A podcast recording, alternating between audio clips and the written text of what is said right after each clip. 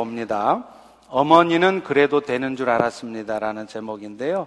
우리 두 군데 사무엘상 19장 1절 7절 에베소스 6장 같이 아, 교독하시도록 하겠습니다. 네. 네. 사울이 그의 아들 요나단과 그의 모든 신하에게 다윗을 죽이라 말하였더니 사울의 아들 요나단이 다윗을 심히 좋아하므로 그가 다윗에게 말하여 이르되 내 아버지 사울이 너를 죽이기를 꾀하시느니라. 그러므로 이제 청하노니 아침에 조심하여 은밀한 곳에 숨어 있으라. 내가 나가서 네가 없는 들에서 내 아버지 곁에 서서 너의 일을 내 아버지와 말하다가 무엇을 보면 너에게 알려주리라 하고 요나단이 그의 아버지 사울에게 다윗을 칭찬하여 이르되 원하건대 왕은 신하 다윗에게 범죄하지 마옵소서. 그는 왕께 득죄하지 아니하였고 그가 왕께 행한 일은 심히 선함이니이다. 그가 자기 생명을 아끼지 않고 블레셋 사람을 죽였고 여호와께서는 온 이스라엘을 위해 큰 구원을 이루셨으므로 왕이 이를 보고 기뻐하셨거늘. 어찌 까닭 없이 다윗을 죽여 무죄한 피를 흘려 범죄하려 하십니까? 사울이 요나단의 말을 듣고 맹세하되 여호와께서 살아계심을 두고 맹세하거니와 그가 죽임을 당하지 아니하리라. 요나단이 다윗을 불러 그 모든 일을 그에게 알리고 요나단이 그를 사울에게로 인도하니 그가 사울 앞에 전과 같이 있었더라. 에베소서 6장입니다. 여러분들이 읽습니다. 자녀들아 주 안에서 너희 부모에게 순종하라. 이것이 옳으니라. 네 아버지와 어머니를 공경하라. 이것은 약속이 있는 첫 계명이니 이로써 내가 잘 되고 땅에서 장수하리라. 아멘. 동양의 오랜 전통에서도요, 효는 가장 중요한 윤리 덕목이었습니다. 부자, 자효라는 말씀을 들어보셨나요? 부모는 자녀에게 인자하게 대하고 자녀는 부모에게 존경과 섬김을 다해야 된다. 이런 말입니다.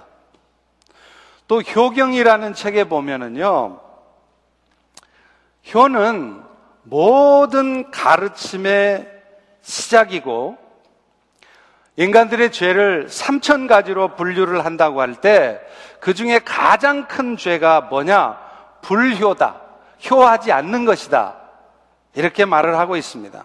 효에 관한 도는 이처럼 동양의 고전에서도 가장 중요하게 다루고 있는데 그거는요, 바로 이 부모 공경이라고 하는 것이 사람이 해야 될 가장 중요한, 가장 기본적인 도리라는 것을 의미하는 것입니다.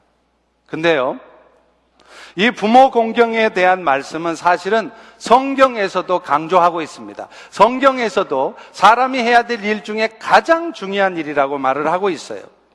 여러분, 10계명에 보면 부모 공경에 대한 계명이 나오지 않습니까? 아시다시피 10계명은 하나님께서 우리 사람들한테 사람이라면 이렇게 살아야 된다 하고 사람들이 지켜야 할 삶의 도리를 밝혀놓은 겁니다. 근데 이 10계명은 10가지인데 그 중에 앞에 4계명은 하나님에 대해서 우리가 어떻게 해야 되는지를 말하고 있어요.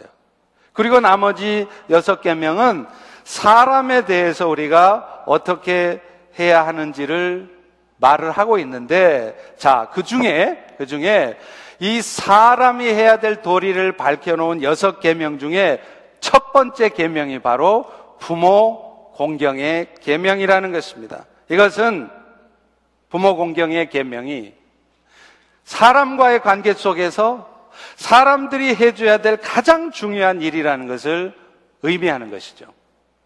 오늘 본문도 우리에게 그것을 말씀하고 있습니다. 우리 다 같이 에베소서 6장 1절을 다시 한번 읽습니다. 네, 시작. 자녀들아, 주 안에서 너희 부모에게 순종하라. 이것이 옳으니라. 자녀들이 부모에게 순종하고 부모를 공경하고 부모에게 잘 대해드리는 것은 상황이 되면 하고 상황이 안 좋으면 안 해도 되는 것이 아니라 반드시 해야 된다는 거예요. 하나님의 명령이라는 겁니다. 오늘 본문에도 이것을 이것이 옳으니라 이렇게 말하고 있잖아요. 그렇게 하는 것이 하나님을 모시고 사는 성도들이 해야 할 마땅한 도리라는 말이죠. 오늘 우리가 크리스찬으로서도 부모 공경을 해야 되는 이유는요.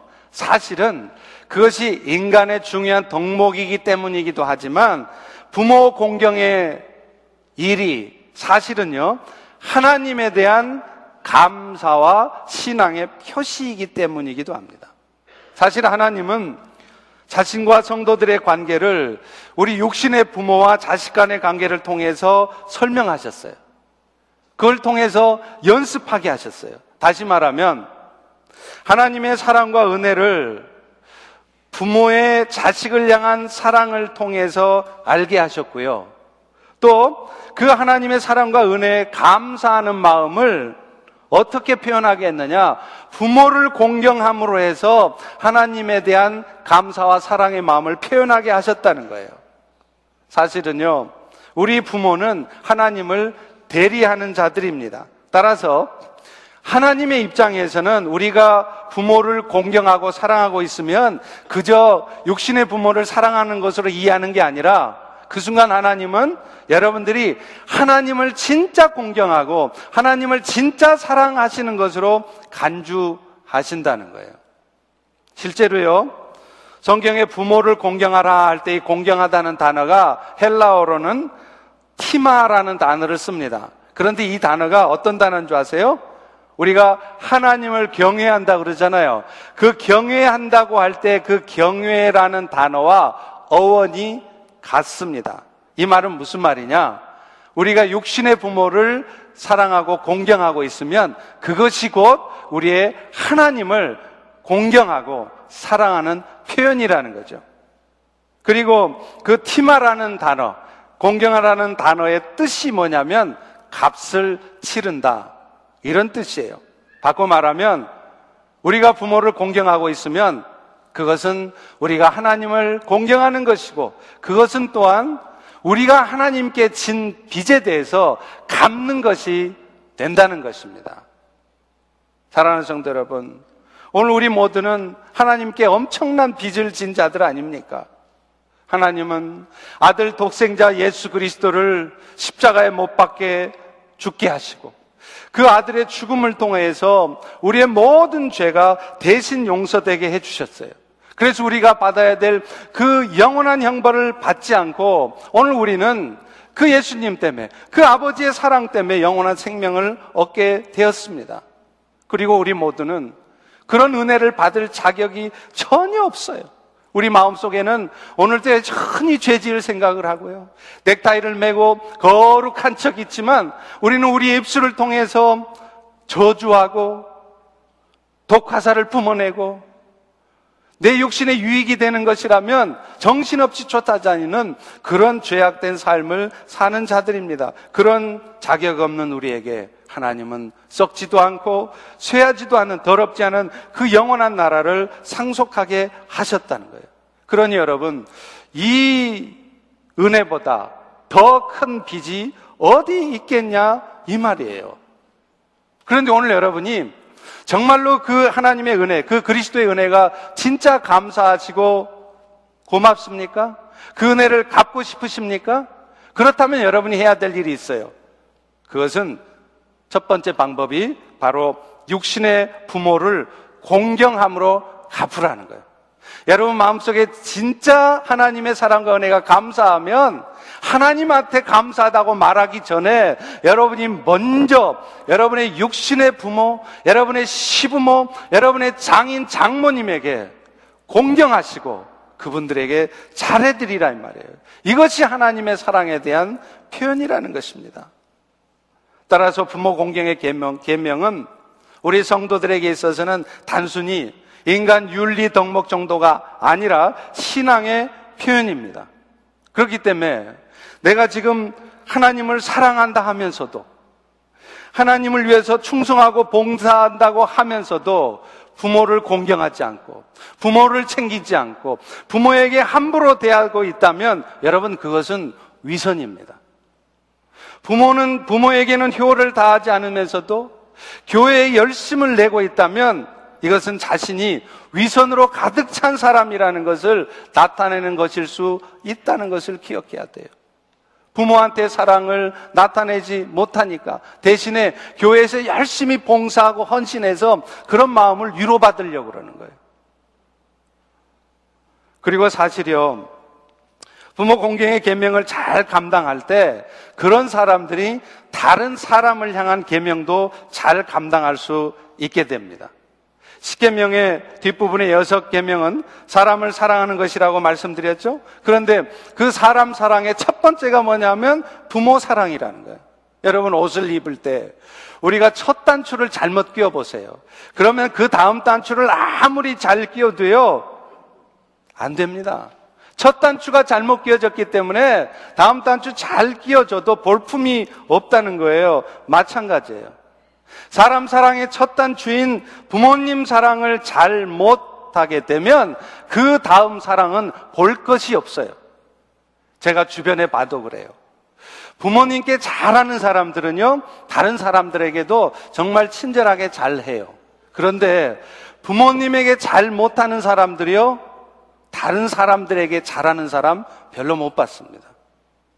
부모에게 잘한다라고 하는 것은 다른 사람에게도 잘할 수 있는 가능성이 있다는 것입니다. 부모와의 관계가 원만한 사람은 다른 사람과의 관계도 잘할 수 있을 것이고 부모와의 관계가 문제 있는 사람이라면 다른 사람과의 관계에도 문제가 있을 수 있다는 겁니다. 왜냐하면 부모와의 관계는 인간관계의 가장 기본되는 관계고 따라서 이 관계가 깨진다고 하면 다른 관계도 결코 쉽지 않게 되기 때문에 그렇습니다. 자, 그런데 문제는요. 이렇게 부모님을 사랑하고 공경해야 된다는 것이 하나님이 명하신 명령이고 그것이 하나님을 향한 사랑의 표현이라는 건 알겠는데 문제는 그 부모가 내가 사랑하고 공경해야 될 부모가 나에게 별로 잘 해주지 못한 부모 나의 존경을 받을 수 없는 부모, 나의 사랑을 받을 자격이 없는 것 같은 시부모, 그런 사람들도 사랑해야 되냐 하는 것입니다. 여러분, 이 부분에 대해서 성경은 분명히 말하고 있습니다. 뭐라고 말할 수 있을까요? 그런 자격 없는 부모라면 사랑하지 않아도 된다라고 말하고 있을까요? 그렇지 않습니다. 마태복음 5장 46절에 이렇게 말씀해요. 너희가 너희를 사랑하는 자를 사랑하면 무슨 상이 있겠느냐? 세리도 이같이 하지 않느냐? 세리라고 하는 직업은 요즘은 그렇지 않습니다만 그 당시에는 사람들에게 그 이자를 많이 받아서 사람들을 착취하던 사람이어서 아주 천시되던 사람이었어요. 그 천한 사람, 그 모멸과 멸시를 받는 그 세리들도 자기한테 잘해주는 사람, 자기를 챙겨주는 사람, 자기를 사랑해주는 사람은 사랑한다 이거예요. 진짜 사랑은 뭐냐? 나를 사랑해 주지 않고, 나를 챙겨주지 않고, 나를 인정해 주지 않는 그런 사람을 사랑하는 것, 그것이 진짜 사랑이라는 거예요. 여러분, 우리가 그리스도인인 것은 우리가 하나님의 은혜를 입은 자인 것은 바로 이처럼 자녀들의 존경과 사랑을 받을 만한 가치가 없어 보이는 부모일지라도 사랑하고 공경하는 것입니다.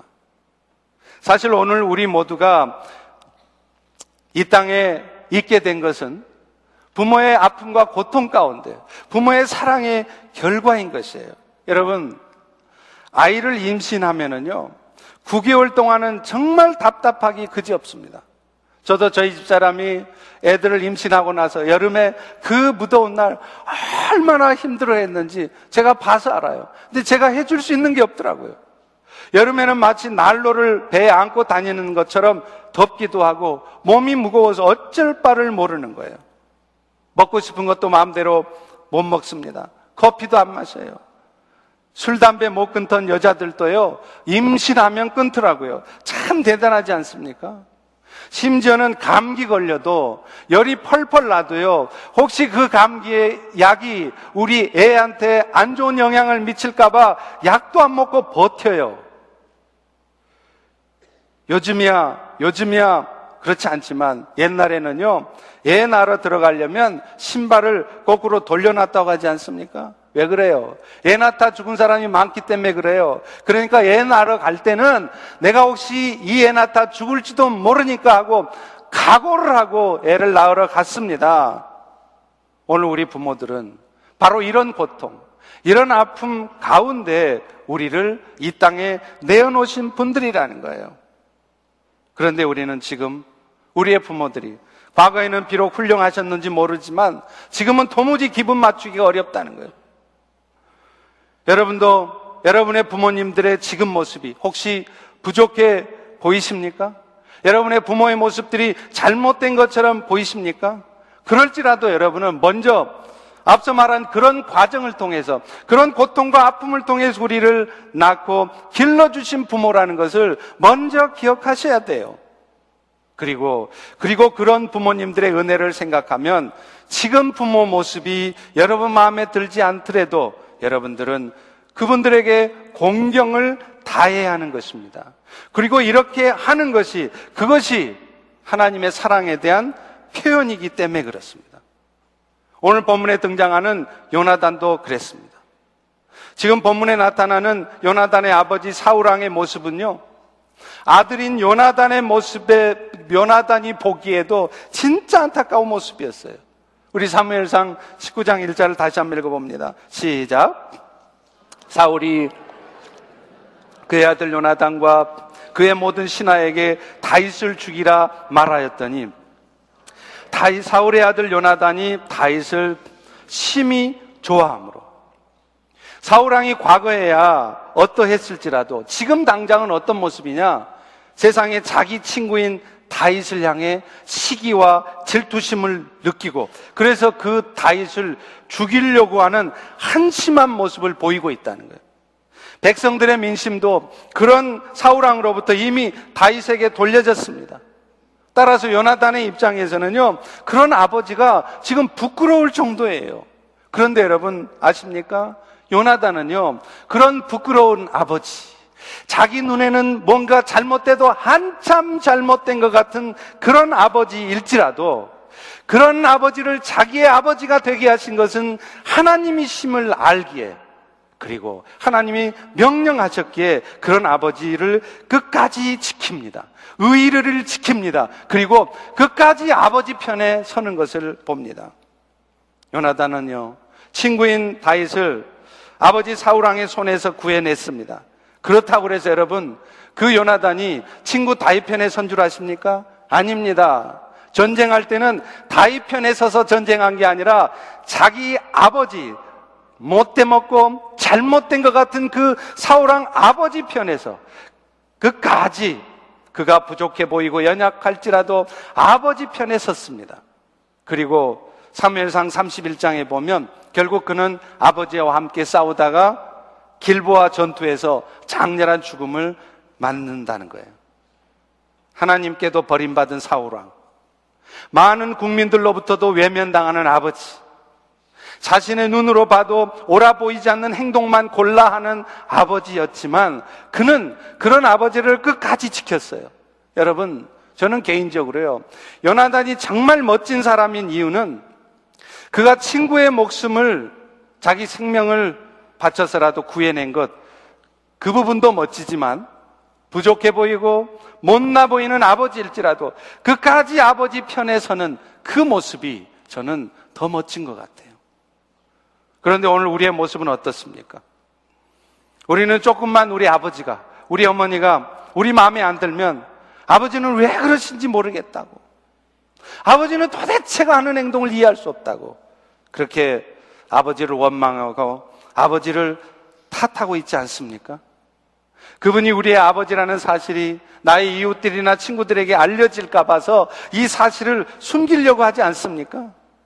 그러나 요나단처럼 진정한 사랑은요, 정말 부끄러운 아버지일지라도, 부족해 보이는 아버지일지라도, 부족해 보이는 어머니일지라도, 그분이 내 아버지고 어머니이기 때문에 끝까지 지켜드리며 사랑해 드리는 것입니다. 이것이 바로 우리를 낳아주시고 길러주신 그 사랑에 보답하는 마땅한 도리이고 하나님의 은혜에 보답하는 길입니다. 우리 하나님께서는요, 또 이렇게 특별히 부모 공경의 계명이 중요한 계명이다. 반드시 이것을 지키라는 그런 의미로 한 가지 또 하나 하신 일이 있어요. 뭐냐면 그 십계명 중에도 유독 이 부모 공경에 대해서만 축복의 약속을 붙여 놓으셨다는 거예요. 에베소서 6장 2절 3절을 읽습니다. 시작. 네 아버지와 어머니를 공경하라. 이것은 약속이 있는 첫 계명이니 이것으로서 네가 잘 되고 땅에서 장수하리라. 여러분, 성경에는 여러 가지 계명들이 있는데 그 중에 유독 부모 공경에만 약속이 붙어 있어요. 그래서 부모 공경의 계명을 약속이 있는 첫 계명이라 그런 겁니다.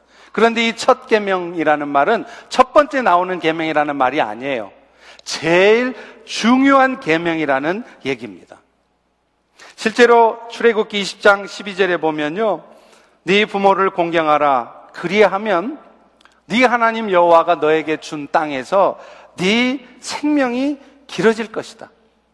그리고 이 출애굽기 20장 본문을 인용한 에베소서 6장 3절에서도 그렇게 말하고 있지 않습니까? 여러분이 부모에게 잘하면 여러분이 힘들지만 마음 상해서 아프지만 어렵지만 여러분이 시부모에게 잘하고 있으면 그것 때문에 네가 잘 되고 네가 땅에서 장수할 거라는 거예요. 사실 성경에서 말하는 복은 이런 땅의 복은 아닙니다. 하늘에 속한 신령한 복이에요. 죄인이었던 우리가 하나님의 자녀가 되어서 영원한 생명을 얻고 하나님의 나라를 상속하는 자가 된 것, 이것이 우리가 예수 믿어 받는 진짜 복입니다. 이 복은 우리가 땅에서 사는 동안 보너스로 받는 복, 잠시 누리는 복, 비즈니스, 비즈니스 좀 잘 되고 건강하게 좀 살고 이런 복과는 비교할 수 없는 복이에요. 우리가 누리는 신령한 복에 따라오는 그런 부수적인 복일 뿐인 것입니다. 그래서 우리가 진짜 받는 복은 우리는 두 가지로 얘기할 수 있어요. 다 같이 한번 따라서 해봅니다. 신령한 복, 영원한 복. 자, 그런데요. 그런데 그렇기 때문에 성경에서는 의외로 우리가 예수를 잘 믿으면 땅에서도 잘 된다는 말씀이 의외로 많지 않습니다. 우리 생각에는 그런 말씀 많을 것 같죠? 있습니다, 있기는. 그러나 많지 않아요. 그런데 많지 않은 가운데 유독, 유독 이 부모 공경의 계명에는 이 약속의 말씀을 붙여놨단 말이에요. 다시 말하면 네가 부모에게 잘하고 있으면 그것 때문에 네가 땅에서도 잘 되고 장수하게 될 것이라는 거예요. 그만큼 하나님은 부모 공경의 계명이 중요하다는 것을 우리에게 알려주시는 것입니다. 실제로 요나단도 그랬습니다. 요나단도 나중에요. 자기가 부모한테 잘하니까 누가 복을 받느냐? 자기 자식들이 복을 받아요. 요나단의 친구인 다윗이 나중에 이스라엘의 왕이 됩니다. 그런데 안타깝게도 그 다윗이 왕이 되는 과정에서요. 사울 왕의 다른 후손들, 요나단을 제외한 다른 후손들은 다 죽습니다. 다 멸절당해요. 그런데 유일하게 유일하게 사울 왕의 아들 요나단과 그의 아들 무비보셈만은 생명을 부지해요. 그리고 나중에 다윗은 그 무비보셋에게 요나단의 아들인 무비보셋에게 세상에 왕의 상에서 함께 밥을, 밥을 먹을 수 있는 은혜를 줘요. 사무엘하 9장 6절 7절에 보면 사울의 손자 요나단의 아들 무비보셋이 다윗에게 나와서 그 앞에 엎드려 절함에 다윗이 이르되 무서워 말라. 내가 반드시 너의 아버지 요나단으로 말미암아 네 아버지 요나단 때문에라도 내가 너한테 은총을 베풀 것이다. 그래서 네 할아버지 사우랑의 모든 밭을 다 다시 너한테 줄 것이고 그리고 너는 평생 내 상, 왕의 상에서 같이 밥 먹어라. 여러분, 부모 공경하는 자의 후손이 복을 받게 된다는 것을 요나단과 그 아들 무비보셋이 보여주는 겁니다. 언젠가 제가 저희 아이들에게 이 말씀에 제가 이 요나단의 이 부모 사랑에 감동을 받아서 이 말씀을 가르쳐 주면서 부모 공경에 대해서 이렇게 말을 했어요.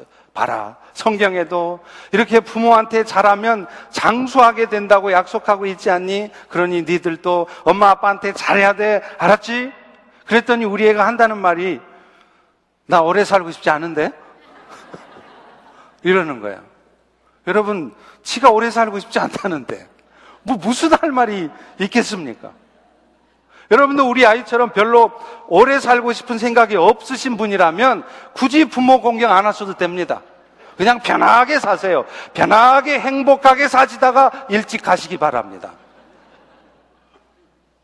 그러나 우리가 부모 공경하는 목적이 그것은 아니지만 정말 여러분 장수하시거들랑 또 땅에서 정말 여러분의 비즈니스가 잘 되기를 원하시거들랑 가장 먼저 가장 먼저 여러분 부모에게 잘하세요. 힘드시더라도 여러분 시부모에게 장인 장모에게 잘하세요. 그것이 성경의 약속입니다.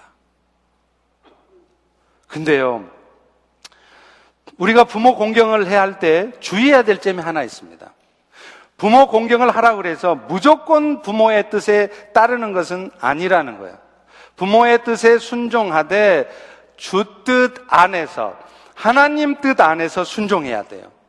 오늘 본문 에베소서 6장 1절도 분명히 말합니다. 자녀들아, 너희가 누구 안에서요? 주 안에서 순종하라. 이렇게 말해요. 동양의 효도관은 절대적인 순종이에요. 아버지가 교회 가지 말라. 그러면 교회 안 가야 돼요. 아버지가 제사 드려라. 그러면 드려야 돼요. 아버지가 시집 가라. 안 믿는 사람한테 시집 가라. 가야 돼요. 그런데 기독교의 효도관은 주 안에서 순종입니다. 하나님의 뜻에 합당하지 않다고 생각되는 부모의 명령까지 여러분들이 다 따라야 되는 것은 아니에요. 왜 그런 줄 아세요? 이것이 결국은 여러분들의 사랑하는 부모로 하여금 하나님을 거스르게 만드는 것이고 여러분들의 사랑하는 부모로 하여금 하나님의 진노를 받게 하는 것이에요. 그렇기 때문에 주 안에서 순종을 해야 된다는 것입니다. 오늘 본문의 요나단도 그랬습니다. 요나단이 사울을 공경했지만 아버지의 뜻에 따랐지만 아버지의 모든 명령을 다 따른 거 아니었습니다.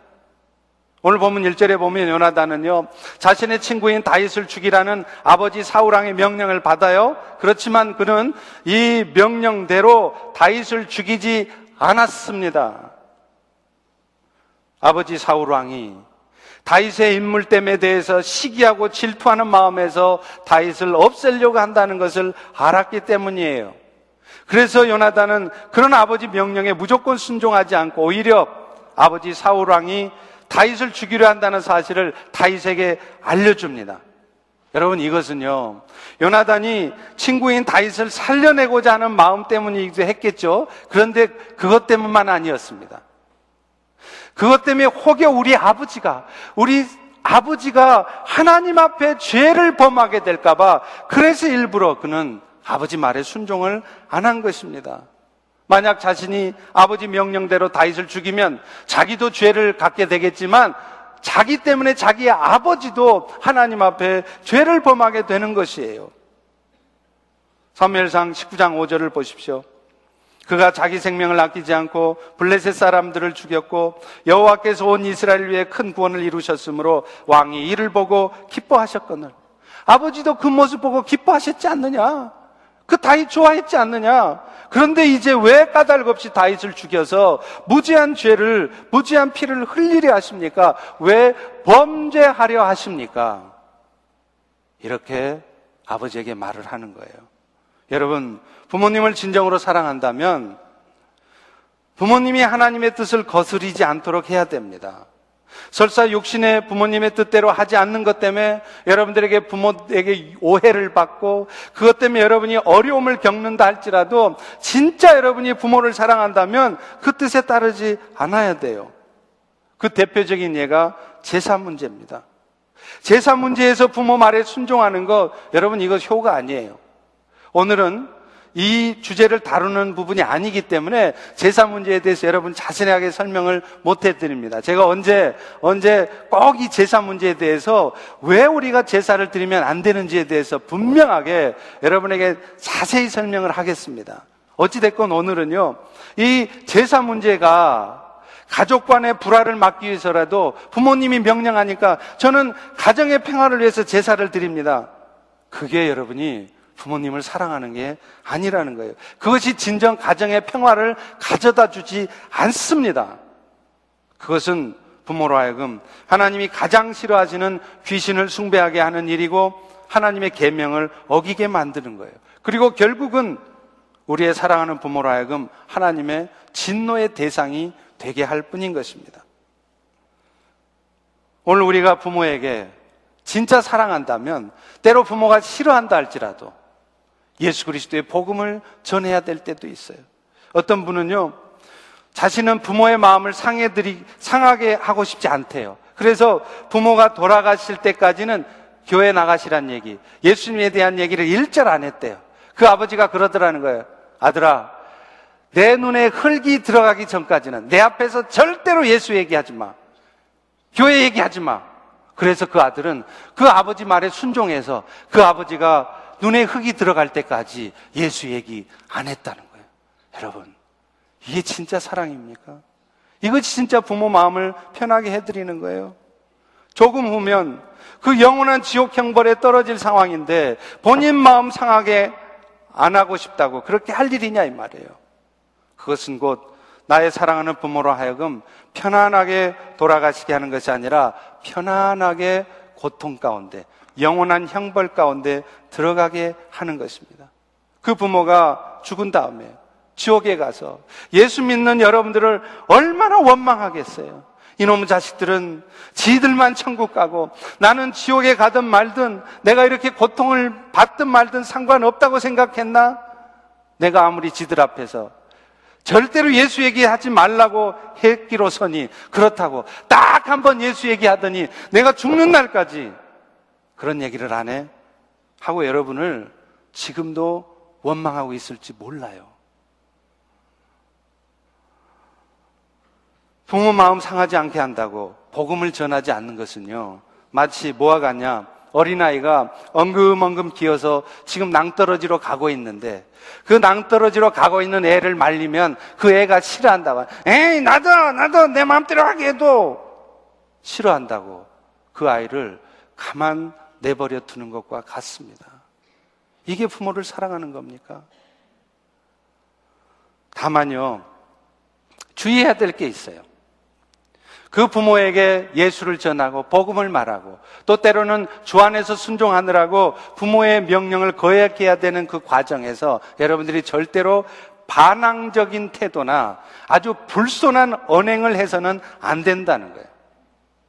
그렇게 말은 하되 거역은 하되 태도는 겸손하게 설득하는 자세로 임해야 된다는 겁니다. 여러분 요나단을 보십시오. 요나단은 사우랑이 잘못하고 있음을 알았지만 처음부터 무조건 그 사우랑에 반대하지 않았어요. 아버지 틀렸어요.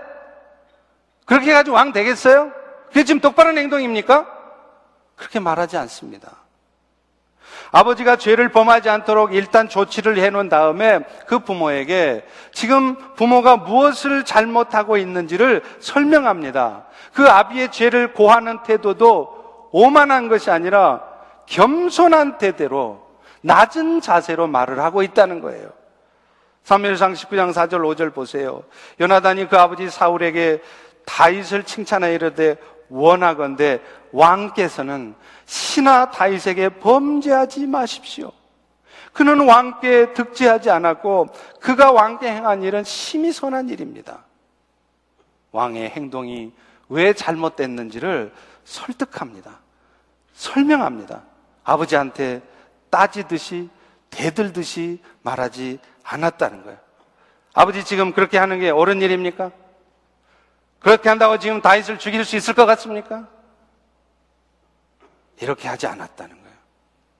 아비로 하여금 자신의 잘못을 인정하고 돌이키게 충분하도록 상황을 설명합니다. 여러분, 그럴 때 사울이 뭐라고 말해요? 이놈의 자식이, 자식이 돼가지고 한다는 소리는 그렇게 반응합니까? 아닙니다. 여러분 6절 읽어보세요. 다 같이 한번 6절 읽습니다. 시작. 사울이 요나단의 말을 듣고 맹세하되 여호와께서 살아계심을 두고 맹세하거니와 그가 죽임을 당하지 아니하리라. 나중에야 또 다윗을 죽이려고 했을 망정 적어도 요나단의 그 말 앞에서는 그래 내가 잘못했다 내 마음 돌이킬게 여러분 그 강팍한 사우랑의 마음이 돌이켜지도록 요나단은 그렇게 겸손한 모습으로 왕을 아버지를 설득했습니다. 오만한 태도로 건방진 태도로 따지듯이 그렇게 말하지 않았습니다. 그러므로 여러분, 여러분도 당장의 부모의 심기를 불편하게 하고 싶지 않다고 해서 하나님의 심기를 불편하게 해드려서는 안 돼요. 부모의 순종은 주 안에서 순종입니다. 다만 육신의 부모가 불편해 할 만한 그런 말을 하고 그런 육신의 부모의 명령에 거역해야 될 상황이 되면 여러분 겸손한 자리에서 말하시고 또 그것 때문에 여러분이 당해야 될 어려움과 고통을 각오하셔야 돼요. 요나단도요, 자신의 말이 먹혀 들어가지 않았을 때, 사우랑이 자기에게 할 일에 대해서 그는 각오했습니다. 그런 어려움을 각오하고 말을 한 거예요. 각오하고 부모의 말에 불순종한 겁니다. 그리고 여러분, 이것이 바로 복음으로 인한 고난이에요. 우리는 복음으로 인한 고난을 생각하면 무슬림 지역에 가서 복음 전하다가 아이시스한테 총 맞아서 순교하는 것 이것을 복음으로 인한 고난으로 생각해요. 여러분 그것도 물론 고난이죠. 그러나 부모를 정말 진정 사랑하기 때문에 부모의 말에 불순종해야 되고 부모가 원치 않는 말을 해야 되고 그리고 그것 때문에 내가 오해를 받고 그것 때문에 내가 더 부모를 잘 섬겨야 되고 더 잘 찾아가야 되고 더 힘들게 부모를 섬겨야 되는 거 그것이 여러분 복음으로 인한 고난입니다. 그렇다면 여러분 어떻게 하는 것이 여러분이 구체적으로 부모를 공경하는 것일 것이겠습니까? 저는 간단하게 몇 가지를 여러분에게 얘기하려고 그래요. 가장 먼저, 여러분 진짜 부모를 공경하신다면 가장 먼저, 가장 먼저, 가장 먼저 여러분의 부모를 위해서 이제 기도하십시오. 복음을 전하세요. 지난날 여러분의 부모들은 여러분을 위해서 기도했습니다. 이제 우리 부모님들은 기도할 힘조차 없으세요. 그러면 이제는 여러분이 부모를 위해서 기도하셔야 될 차례입니다. 그리고 부모에게 있어서 최대 선물은 무엇보다도 영원한 생명의 축복입니다. 그것은 부모를 위해서 기도하는 것으로 시작돼요. 부모의 영혼을 위해서 기도하고 때때로 그분들에게 하나님이 허락하신 때 예수 그리스도의 복음을 전하는 것보다 더 나은 부모 사랑은 없어요. 한 달에 여러분이 얼마의 용돈을 드리는 것보다 매일 부모님을 위해서 간절한 마음으로 기도해 드리는 것, 여러분 이것이, 이것이 가장 큰 효도예요. 왜냐하면 이것이 여러분 부모에게 드리는 가장 큰 선물이기 때문입니다. 두 번째는요, 그분들의 영혼을 구원하기 위해서라도 여러분이 부모님을 자주 찾아뵈야 돼요. 서양 속담에 그런 말이 있죠. out of sight, out of mind. 무슨 말이에요? 여러분 연애할 때 많이 써먹어 봤죠? 자주 안 보면 마음 또 멀어진다는 거 아니에요? 근데 사실은 이 말이 부모 자식 간에도 적용이 돼요. 부자 지간에도요, 자주 봐야 정이 생기는 거예요. 1년 12달 하고도 한 번도 찾아뵙지 못하면서 부모 공경을 말할 수 없습니다. 저는 여러분들에게 권해드리고 싶어요. 이런 마더스데이 같은 때 교회 여기 오지 마세요. 여러분 부모님이 있는 교회를 가세요. 여러분 부모님이 있는 주로 가세요. 비행기 싹 안 아깝습니다. 투자하세요. 비행기 싹 들여서 여러분 부모가 있는 주에 가서 여러분 부모가 계시는 그 교회 가서 예배를 드리십시오. 이것이 부모 사랑인 것입니다. 엄마 알지? 아빠 알지? 그러고 10년째, 20년째 엄마 아빠도 못 보고. 여러분 이거는 부모 사랑이 아니에요. 진짜 사랑하신다면 여러분 얼굴을 보여주세요. 얼굴을 보여줄 수 없다면 목소리라도 들려주세요. 제가 어르신들을 신방하잖아요. 나이 드신 우리 권사님들, 어르신들 신방하면 우리 어르신들이 당신 자식들을 자랑할 때 가장 자랑하는 게 뭔 줄 아세요? 당신 자식에 대해서 가장 자랑스러워 하시는 게 뭔 줄 아세요? 당신 자식 아들 잘 된 거 아니에요. 우리 아들이요. 목사님, 우리 아들이 이런 아들이에요. 그거 아닙니다. 목사님, 우리 딸이요. 매달 한 달에 500불씩 이렇게 돈을 보내줘요. 1000불씩 돈 보내줘요. 그거 아닙니다. 여러분의 부모들이 여러분을 가장 자랑스러워 하는 것은 우리 아들은, 우리 딸은 매일 6시만 되면 전화해요. 아이, 귀찮아 죽겠어요. 말은 그렇게 하시는데 절대 귀찮아하지 않습니다. 한부 전화를 드리세요. 저는 안타깝게 지금 전화를 드리고 싶어도 드릴 부모님이 안 계세요. 얼마나 후회되는지 몰라요. 또 있습니다.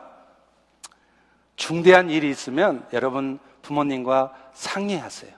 그분들이 건강한 판단력을 갖고 있지 않을지라도 하십시오. 여러분, 담임 목사는요, 영적인 압이라고 하지 않습니까? 담임 목사가 나보다 나이가 많든지 적든지 상관없이 영적인 부분을 책임지는 영적인 아비인 것입니다. 그런데요, 담임 목사 역할을 하면서 제가 가장 담임 목사 같은 느낌을 받을 때가 언제인 줄 아세요? 아, 내가 정말 이 교회 담임 목사가 맞구나. 성도들은 나를 진짜 영적 아비로 생각하는구나. 어떤 때인 줄 아세요? 제가 좋아하는 맛있는 거, 제가 좋아하는 뭔가를 사들고 올 때가 아닙니다. 사실은요. 본인 자신의 인생의 충대한 문제를 놓고 이 일을 어떻게 해야 될지 몰라서 기도하는 가운데 목사님의 생각을 듣고 싶어서 찾아왔어요. 시간 좀 내주세요. 그럴 때 저는 아, 내가 담임 목사가 맞구나. 성도들은 나를 영적 아비로 인정하고 있구나. 그렇게 받아들이는 것입니다. 귀찮아하지 않아요. 비로소 담임 목사의 존재 의미를 확인하게 돼요. 육신의 부모도 마찬가지입니다.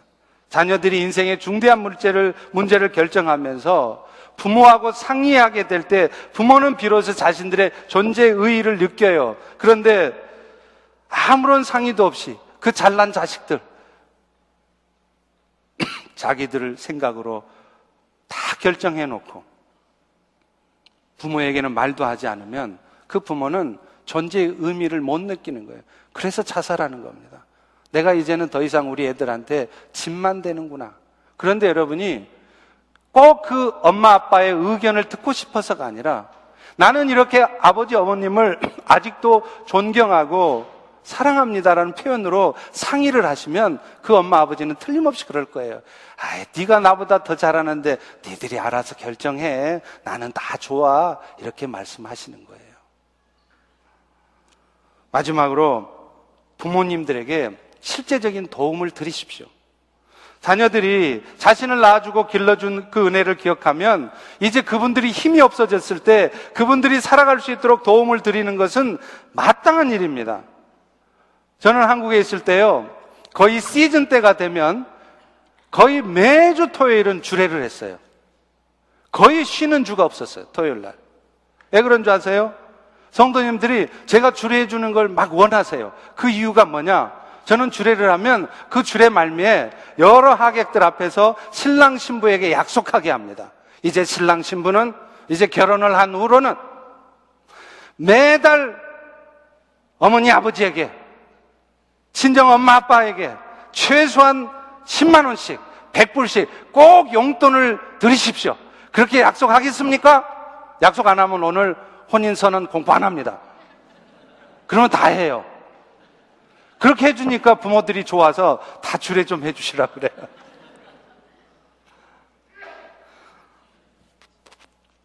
이제 심순택이라는 시인이 쓴 시를 하나 낭송하고 마치려고 합니다. 오늘 설교의 제목입니다. 어머니는 그래도 되는 줄 알았습니다. 라는 시입니다. 하루 종일 밭에서 죽어라 힘들게 일해도 어머니는 그래도 되는 줄 알았습니다. 찬밥 한 덩어리로 부뚜막에 앉아서 대충 점심을 때우셔도 어머니는 그래도 되는 줄 알았습니다. 한겨울 내내 냇물에서 맨손으로 빨래를 해도 어머니는 그래도 되는 줄 알았습니다. 나는 배부르다. 나는 생각 없다. 식구들 다 먹이고 당신은 굶어도 어머니는 그래도 되는 줄 알았습니다. 손톱이 깎을 수조차 없이 닳고 문드러져도 어머니는 그래도 되는 줄 알았습니다. 아버지가 화를 내고 자식들이 속을 썩혀도 끄떡 없으신 어머니는 그래도 되는 줄을 알았습니다. 그러나 그 어머니가 돌아가신 외할머니가 보고 싶다고 외할머니가 왜 이렇게 보고 싶은지 모르겠다고 그렇게 말할 때 그것이 그냥 넋두린 줄만 알았던 내가 한밤중에 자다 깨서 방구석에서 한없이 소리 죽이면서 울던 어머니를 본 후로는 어머니는 그러면은 안 되는 것이었습니다. 여러분 오늘 마더스데이 아닙니까? 여러분 오늘 집에 가시면 반드시 소원했던 부모와의 관계를 회복하십시오. 하나님의 명령입니다. 여러분이 부모와의 관계를 회복하지 않으면서 여러분의 세상의 일이 잘 되기를 기대하십니까? 성경은 분명히 말씀하고 있어요. 네 부모를 공경해라. 그것은 부모와의 관계 개선이 아닙니다. 궁극적으로 하나님과의 관계 개선입니다. 그리고 마땅한 도리인 것입니다. 주님의 뜻을 이루고자 하는 마음으로 힘들지만, 어렵지만, 그렇게 하고 계실 때, 비로소 하늘의 놀라운 역사가 여러분의 가정에 나타나게 될 것입니다. 우리 다 일어나셔서 찬송가 272장 찬송하고 마치겠습니다.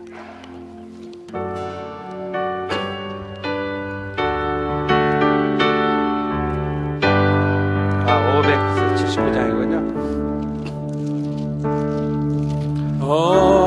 어머니의 넓은 사랑 귀하고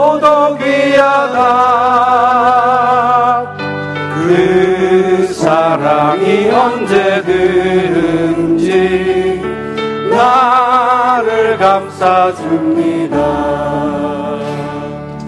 내가 울때 어머니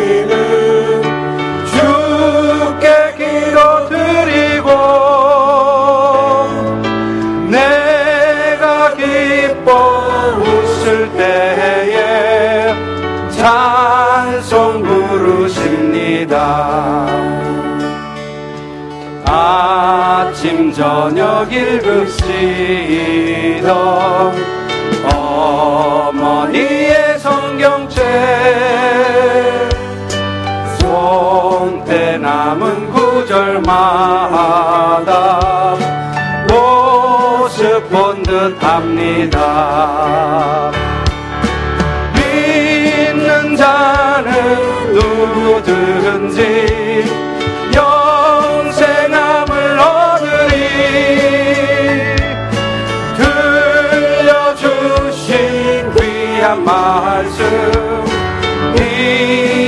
힘이 됩니다 아멘. 4절합니다. 온유하고 온유하고 겸손하며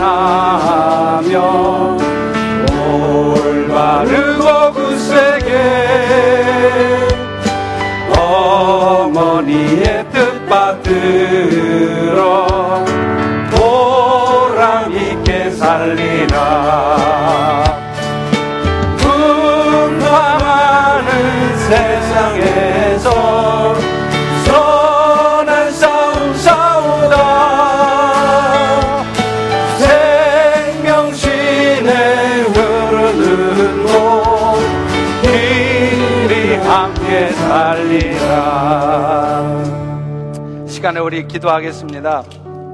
오늘 말씀 들려주셨죠? 우리 부모를 공경하고 사랑하는 것이 그것이 곧 하나님을 사랑하는 거라는 거예요. 우리는 하나님을 사랑한다고 수도 없이 말하고 주 사랑해라고 수도 없이 찬양하면서 내 부모가 내 마음에 안 든다고 내 부모가 내가 생각하기에는 틀렸다고 그 부모를 인정하지 않고 그 부모를 공경하지 않고 그 부모에게 순종하지 않는 것은 위선이라고 성경은 말합니다. 하나님, 이제 내가 참된 신앙이 무엇인지 깨달았사오니 이제 하나님이 세우신 우리 육신의 부모들에게 잘하겠습니다. 오늘 결단하겠습니다. 나를 도와주시옵소서. 우리 통성으로 기도합니다. 할렐루야 아버지 하나님. 아버지 하나님 도와주시옵소서.